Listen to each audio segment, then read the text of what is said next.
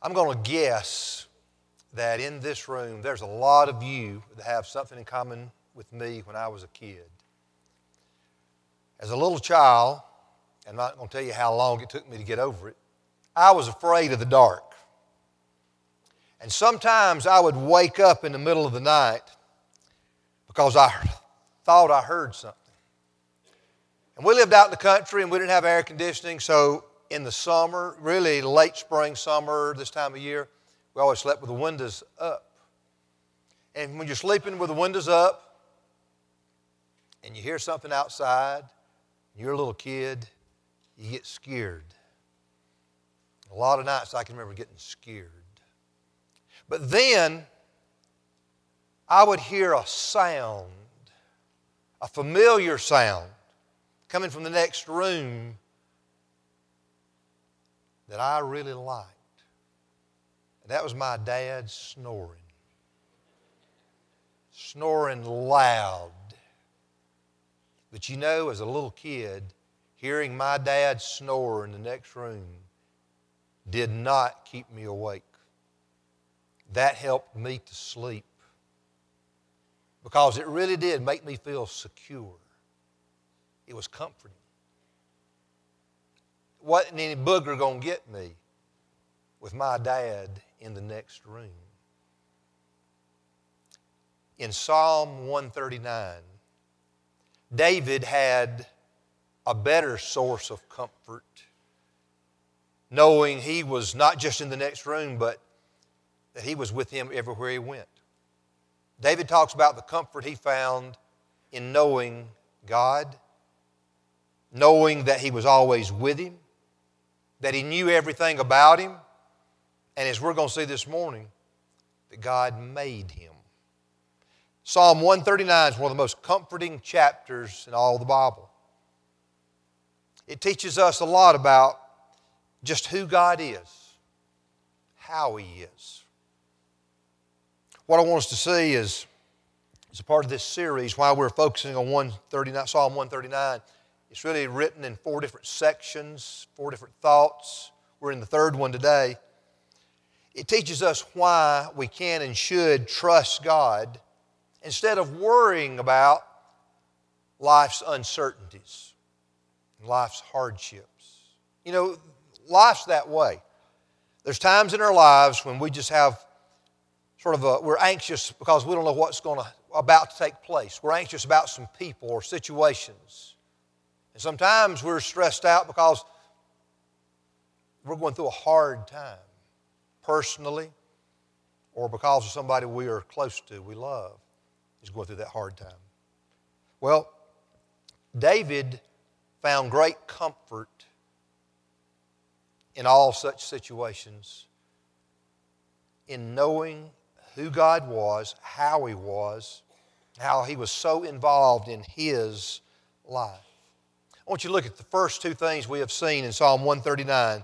Show you what I'm talking about. We're not going to go through any of this. I just want to show you the, the statements.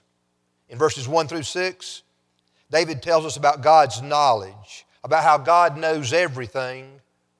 But as you read that, David made it personal, so we're going to make it personal.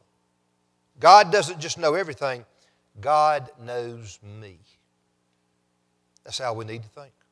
God knows me and everything about me.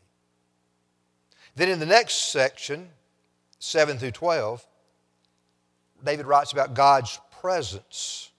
God is everywhere. And As we looked at last week, we need to make this personal. God is with me, always. We can always count on Him, no matter where we go. Even if we want to escape Him, we cannot. God is always with me. Well, the third section, verses 13 through 18, really tells us how God knows us so well and can always be wherever we are. Let's read it together. Psalm 139, verse 13. For you formed my inward parts. David is writing, writing a poem, writing a song about how God is so involved in his life for you formed my inward parts. You knitted me together in my mother's womb. I praise you For I am fearfully and wonderfully made. Wonderful are your works. My soul knows it very well. My frame was not hidden from you when I was being made in secret, intricately woven in the depths of the earth. Your eyes saw my unformed substance. In your book were written, every one of them, the days that were formed for me, when as yet there was none of them. How precious to me are your thoughts, O God! How vast is the sum of them! If I would count them, they are more than sand. I awake, and I am still with you. The source of David's comfort and praise in this, these verses is God's power. God can do anything. And the way He makes it personal, and the way that we need to make it personal, is think this God made me. God made you. We're going to look at what that means. The description of how God made us is comprehensive here in these verses. God created each of us according to who He wanted us to be. God made you according to who He wanted you to be and according to the life He had planned out for you. Let's look at it. First, think this way. Think about this. God made us. David describes that in verses 13 and 15. Let's look at verse 13 again. For you formed my inward parts, you knitted me together in my mother's womb. Want you to look at how Chuck Swindoll describes God's work of forming and knitting us together in his paraphrase of that verse. Look at it. For God alone, none other, originated my vital organs. You knitted my inner being together in the womb of my mother. David is trying to tell us God made us from the inside out. And then in verse 15, look at it. My frame was not hidden from you when I was being made in secret, intricately woven in the depths of the earth. Now, that last phrase, don't let it throw you off, in the depths of the earth, that's a poetic description of a child being formed in secret, as he just said, in the mother's womb. Poetic expression. He uses a lot of imagination to try to help us understand the work of God. The mother's womb is a dark, hidden, secret place. Look again at Swindoll's paraphrase of this verse. My skeleton and bones were not hidden from you when I was made in that concealed place of protection. When my veins and arteries were skillfully embroidered together in variegated colors like fine needlepoint. Now let's think about what we've read, verses 13 and 15 together. David is describing how God carefully and like an artist, skillfully created each individual human being. God created our inner parts and our outward form. This includes your physical features and your psychological make- makeup. In other words, think like this God made your basic personality. And God made you, your form, your structure, how you are, high, you know, tall, short, whatever. God made your physical appearance to be as it is. Now, let's, let's, let's make some quick corrections or adjustments here. The fact that God made us this way does not mean that we should not try to look as good as we can. For the benefit of some people, let me say that again. Just because God made us a certain way does not mean we should not try to look a little bit better in every way, to act a little bit better. But here's the real point you are who you are by God's design personality, overall structure, and you can't change who you really are. You can't change the way God made you in this kind of specific way. If you're six feet five, you cannot be five feet five. If you are wired in such a way that you know you're just the kind of person who's always alert, you're sort of a type A, you, you know, everything matters. You can work on it, but you're never going to be just a laid back, que sera, sera kind of guy or girl. If you ever do the Myers Briggs type indicator, you can go online and do that. That's a great personality test. Sort of figure out who you are, why you are the way you are, and that's just you. Every couple ought to do that. Understand who you are as God, by God's design, who it is you've married.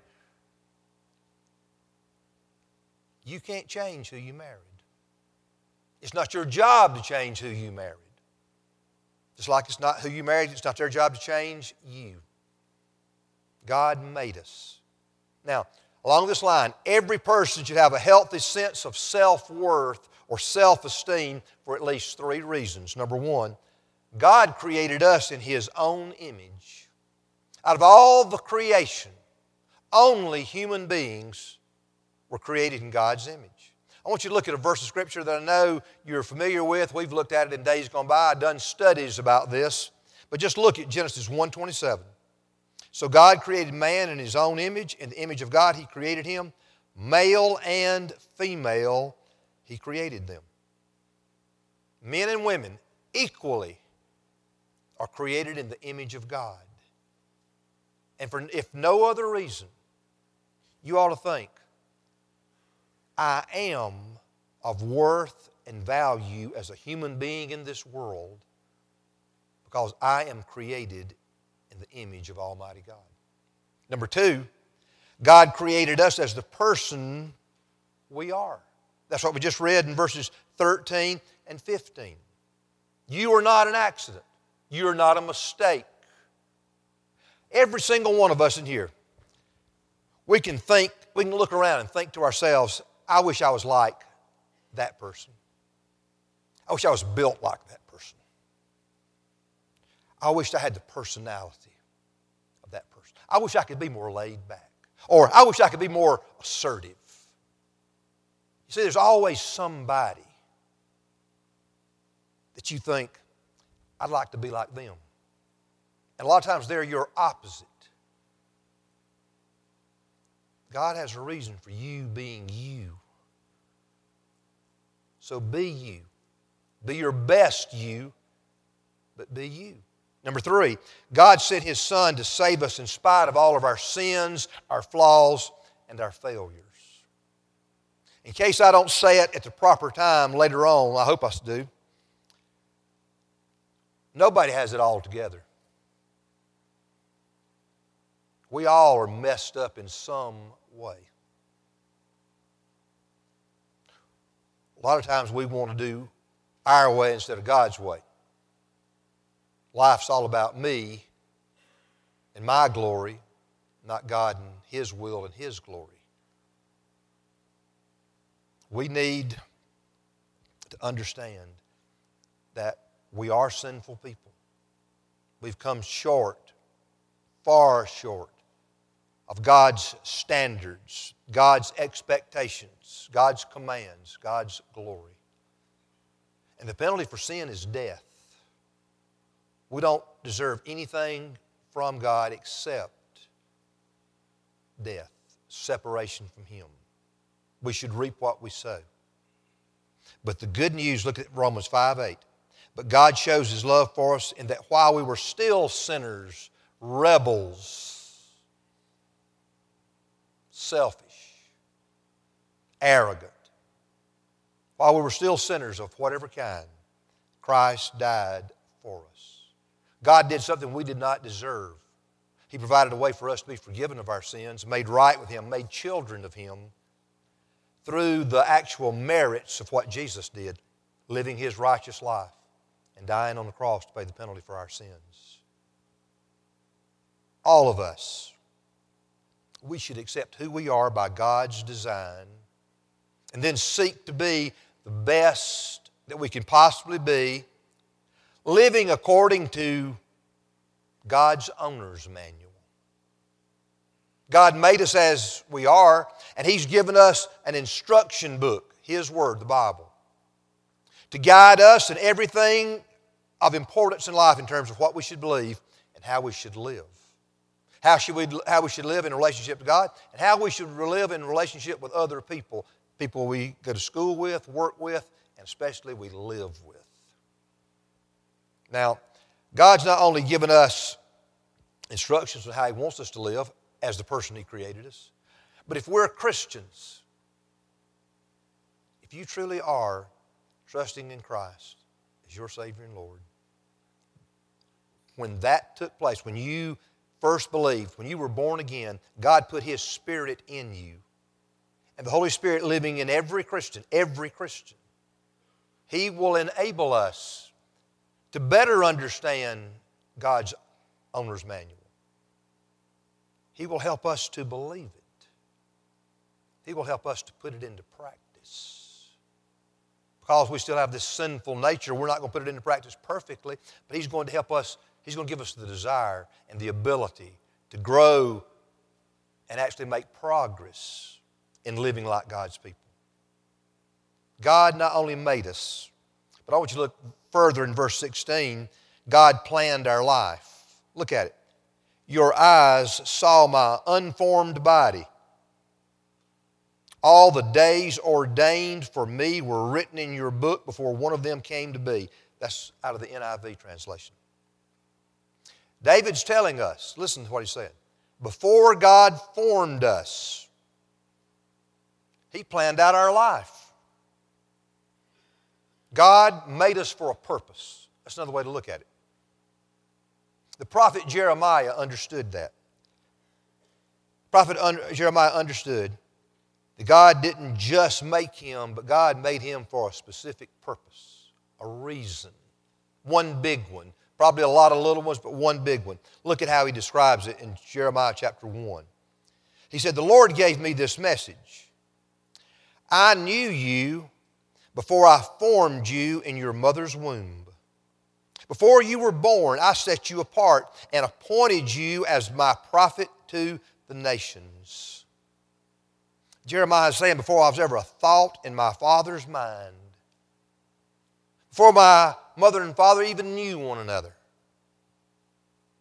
God knew me. He knew that I was going to come to be at a certain place at a certain time. And God planned what I was to do in terms of serving His purpose in this world. He understood that. Here's what I want us to think God has a plan for every person He creates. God has a plan for all of us. He works in all the details of our life to bring it about. Now, I don't want you to get the wrong impression here. Everybody's not called to be a great prophet of God like Jeremiah. Everybody's not called to do something that the world will sit up and take notice. But everybody has been made by God the way they are to fulfill the purpose God has for them. And that purpose includes being a certain kind of father and mother and husband and wife, child, employer, employee, student, whatever. God has a purpose for our lives really at various stages. Sometimes it takes a lot of time for us to figure some things out, doesn't it? Sometimes it takes a lot of us trial and error. Sometimes we have to learn things the hard way. I've learned a whole lot of lessons in my life the hard way. There's been a lot of things in my life that I needed to be there, but I went around this way to get there. Can you identify? Some more than others. God, let's give you an example. God planned for the Apostle Paul as we know him today. If you read through the book of Acts and a lot of the New Testament, it's his letters. God planned for Paul to be this, the world's greatest missionary. He planned for Paul to plant churches throughout the Roman world in the first century. God planned for Paul, part of his purpose was to so do these things, be a missionary, plant churches, and later on write letters to these churches that became a large part of our New Testament. God planned to use Paul to write Scripture. But how did Paul begin his life? A lot of you know, most of you know. Paul didn't begin as the great believer and follower of Jesus. Paul began, at least what we learned of him, he was a religious man, very devout, but he didn't believe anything about Jesus. He hated followers of Jesus. He was the world's leading persecutor of Christians before he became the world's greatest preacher and establisher of churches. How did that change come about? Well, for Paul, God had to literally knock him down one day and blind him to wake him up, to get his attention, to do what God intended to do with his life. For Paul, it was a painful lesson, but he learned the lesson and he got on board. He fulfilled God's purpose. God has a way of just working in people's lives. And if we took the time, I, bet there's a lot of people in this room, you, you could stand up and tell us about your story, about how you started out one way, or you started out in a way so unlikely to be where you are today. Let me give you another example. I know everybody here doesn't like Clemson University, everybody doesn't like football, everybody doesn't like Dabo Swinney. But I'm going to guess that most people in this room you know the story of Dabo Swinney. You know his childhood, teen years, even college years. Nothing desirable. Had nothing. Family had nothing. Took care of his own mother in his dorm or in, in, in his college place. As a coach, he was never a defensive coordinator, never an offensive coordinator as a coach, he was a receivers coach. He was down the pecking order on any college level coaching staff. And before he came to Clemson as the receivers coach, he'd quit coaching out of it altogether. But God so worked in his life. And I'm not saying Dabo was running from God or rebelling, anything like that. I'm just saying the circumstances were, were such but God worked in his life in a tremendous way to elevate him to a position where now he's one of this nation's most popular coaches. He is one of the best paid coaches in this country. And like it or not, non Clemson fans, he is one of the most successful coaches in this country, head coaches. What I want us to see is it may not be ever on, on the news or in the paper or anybody talk about it in a sermon illustration. But God has a plan for our lives. And where you are now is important, but it's not where you're going to be later. The truth is, all of us are still in process. We're all still on that journey. There's a lot of young people in here. You're just getting started to your life. And you, there's just a lot of, it's like life is, you need to think of what we're talking about here. Life is an adventure. You don't know what God's planned for you. It, if you're a Christian, you're His child, and He has some good things planned for you. May not be to be wealthy or famous, but He's got a good plan for you if you'll be faithful to seek it, to follow it, to put it into practice. A lot of people here, let's say it this way a lot of people here are old. I see a woman back there, old as I don't know what. Uh, but if we're alive, life is not over. And we don't know what tomorrow holds for any of us. at any age. But if God is our Heavenly Father, we can trust Him that He is still at work in our lives, working out that plan, the good plan that He prepared for you.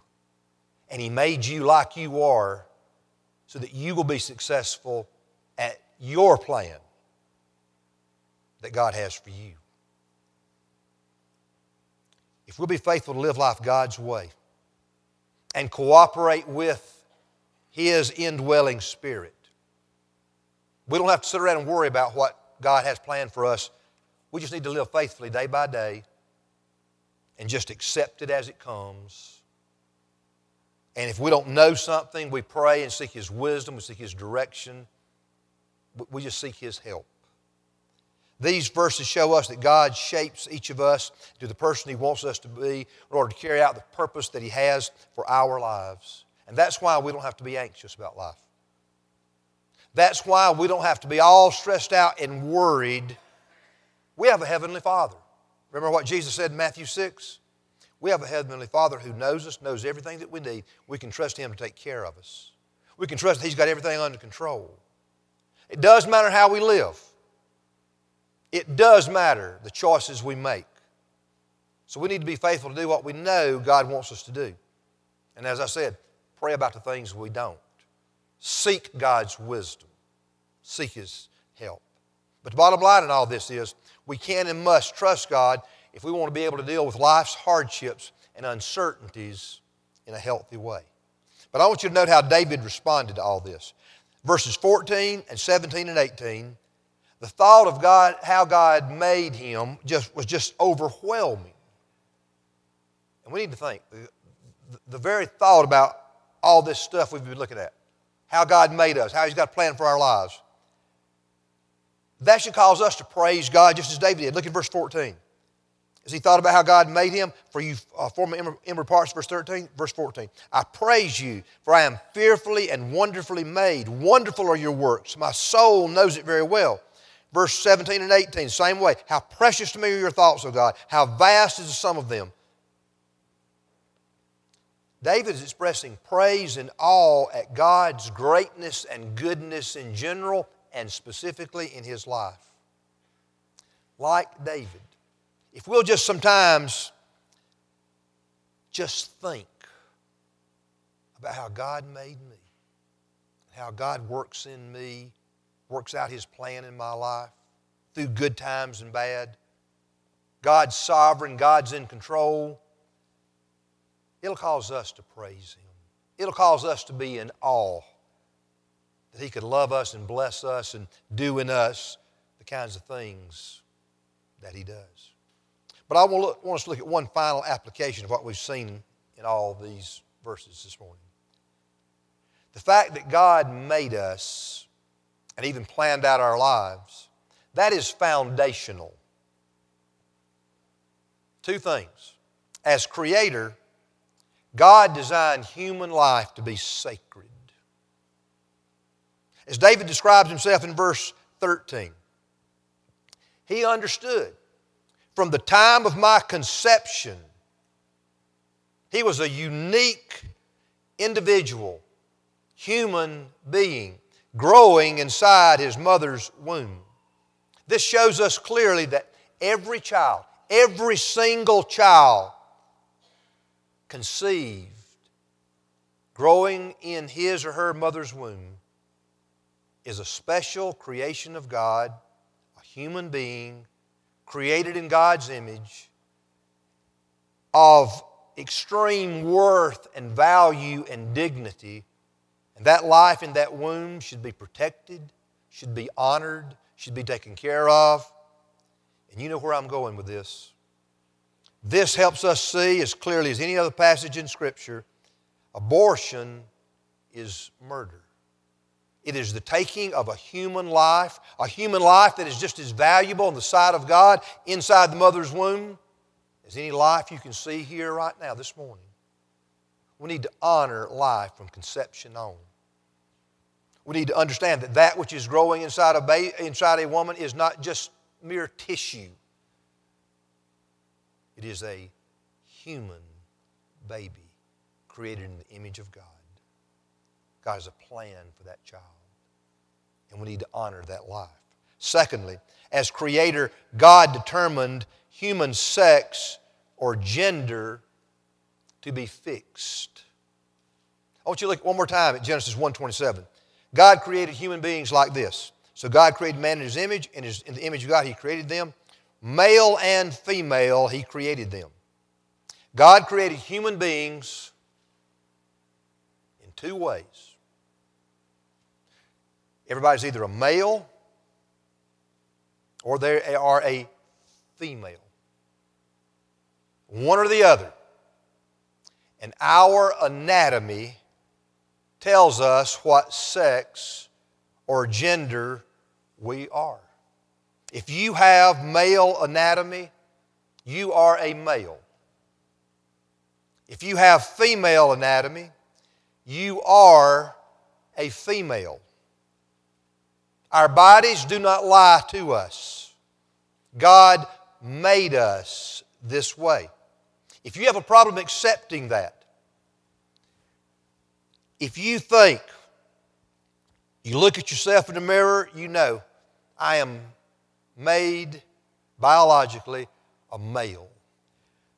But I just feel like I should live my life as a woman. I feel like I'm a woman trapped in a male body.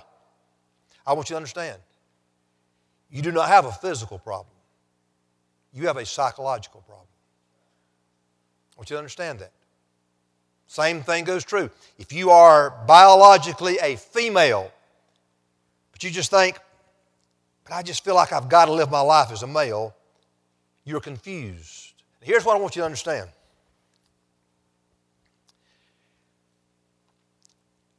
If you have these kind of feelings, you need to seek true help from committed Christians who understand Scripture, who have a good understanding of what the kind of thing, kind of issues you're dealing with, and will try to actually help you. One thing that uh, we're doing a study in my Sunday school class, talking about uh, male female stuff, and Matt Chandler's the teach, actual teacher on video. And one thing he said in our last week's study that just stood out to me that's so true. The church of Jesus Christ needs to be a safe haven for every human being with any kind of problem. And I want you to hear that. If you struggle with your sex or gender identity, if you don't know someone to try to help you, you talk to me. And I'm not going to berate you or do anything negative, say anything negative to you. I will try to help. The church, we will try to help you. But it is not helping you to say to you, you just be whatever you feel you ought to be. That is a lie. That will lead to even more confusion and misery because you'll be living your life according to the opposite of the way God designed you to live. It is not our choice as to whether we live as male or female. God designed that. God determined that when He created us, either male or female. And if you have confusion about that, doubts about that, you need to seek help. It is a psychological problem that can be addressed, that you can be helped, but you've got to seek it. And you've got to, and the way to begin is saying, God is God. He is the creator. He determines these things, not me. I'm the creation. And I will submit to the authority and the things that God says as my creator. But let's go back to the main point of these verses to conclude. God has created and shaped each of us to the person He wants us to be in order to carry out the purpose He has for our lives. He made us, He's got a purpose for us. And the question is are you cooperating with God about this? Are you seeking to be the person He created you to be with His help? Are you seeking to do His will and serve the purpose He created you for? And just start where you are. Start where you are in your home, where you work, in this church, where you are in life. And be faithful to be the person that God's called you to be there. Fulfill that purpose at this point in your life. But the only way we can do this is to truly have a right relationship with Jesus Christ. And if you don't, if you don't know Him, I want to encourage you right now. If you will admit to God that you don't know Him, that you are a sinner before Him, you're, you're seeking to live life your way instead of His way, if you'll confess that, if you'll repent of that, turn from that, that mindset, that way of life, and put your trust in Jesus Christ, that He actually paid the penalty for your sins when He died on the cross. If you'll call upon Him to save you, forgive you, He will. In fact, God will put His Spirit in you. He'll make you new. He'll, he'll, he'll cleanse you. He'll give you a fresh start. You might think to yourself this morning, I am a Christian, there's no doubt. I know what you're talking about. But I'm not as close to Him now as I used to be, and really as I want to be. I haven't been so concerned here lately about serving the purpose that He has for me because I've been too busy serving my own purpose. That's a problem. That's a rebellion. That's, trying, that's you trying to live as the Creator instead of God. And the way to solve that problem is to admit your sin and repent of that. Come back to Christ in renewed commitment, faith, surrender. Tell God, I've made a mess of things living life my way. I want to come back to you and start day at, one day at a time living life your way. Listen to the Lord and do whatever it is He tells you to do in response to his word this morning. Would you pray with me? Dear God, help us to see now how we need to respond in light of the fact that you've made us and that you've made us for a purpose. Help us, Father, to see how we need to respond so that we can demonstrate to you that we trust you in the details of life. Help us, dear God, to quit being so anxious and stressed out about everything going on around about us. Help us to truly trust that you are our Heavenly Father. You know us better than anyone because you made us. And help us to trust you that you're working out your good purpose in our lives, in the bad times as well as good. in an attitude of prayer, you just do what God tells you to do, and He'll be pleased if you're obedient to Him. I'd be happy to pray with you if you want, would like to come forward during this time. Just listen to the Lord and obey Him. That's the important thing.